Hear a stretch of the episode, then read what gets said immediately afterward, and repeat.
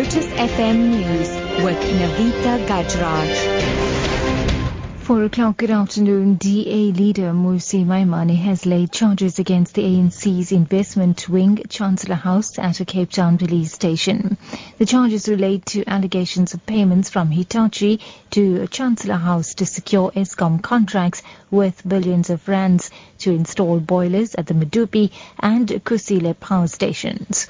On Monday, the U.S. Securities and Exchange Commission charged Hitachi for inaccurately recording improper payments made to Chancellor House in relation to these contracts.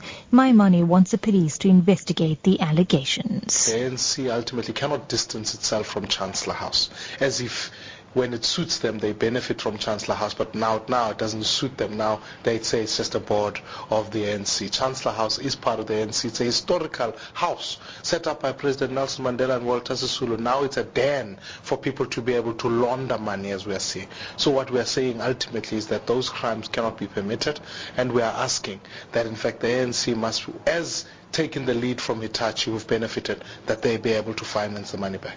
Meanwhile, the ANC has denied any involvement in the Hitachi scandal and rejected charges against the party's investment arm Chancellor House as a publicity stunt. Here's ANC spokesperson Sisi Kodwa. The ANC is not cited as one of the parties involved in the alleged uh, transaction between Hitachi and Chancellor House. And if the ANC was party to it, it would have been invited to, among others, to appear uh, to explain itself or to any kind of uh, hearing. Clearly for MPA, this is nothing else but another publicity stunt. A business says commercial crime syndicates have switched their targets from banks and cash in transit to cash retailers. Figures that have been released by Police Minister Nathi Nhleko show that there was a 3.2% increase in armed robberies to more than 19,000 this year compared to last year. Richard Phillips is the director of Cash Connect. For us, it's very clear that uh, syndicates, the crime syndicates that used to focus their attention primarily in the banking world and on the cash and transit vehicles are continuing to, to exploit business as their primary target for, for cash robbery. Business which handles high volumes of cash are the target. They represent the, the, the vast majority of the targets for these criminals. In other news now, 11 men have told the Durban Magistrates Court that they are not members of the Sonke Long Distance Taxi Association, which is feuding with Zamakhuhle Long Distance Taxi Association over routes between Port Shepstone and Durban.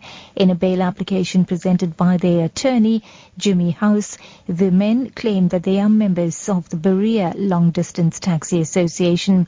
They were arrested earlier this month after a shootout which claimed the lives of three people. The men claim they fired in self-defense at guards of the Zamakhuhle Long Distance Taxi Association after they had opened fire first. The state has indicted that it will oppose bail. And wrapping up, South Africa's trade deficit widened sharply in August.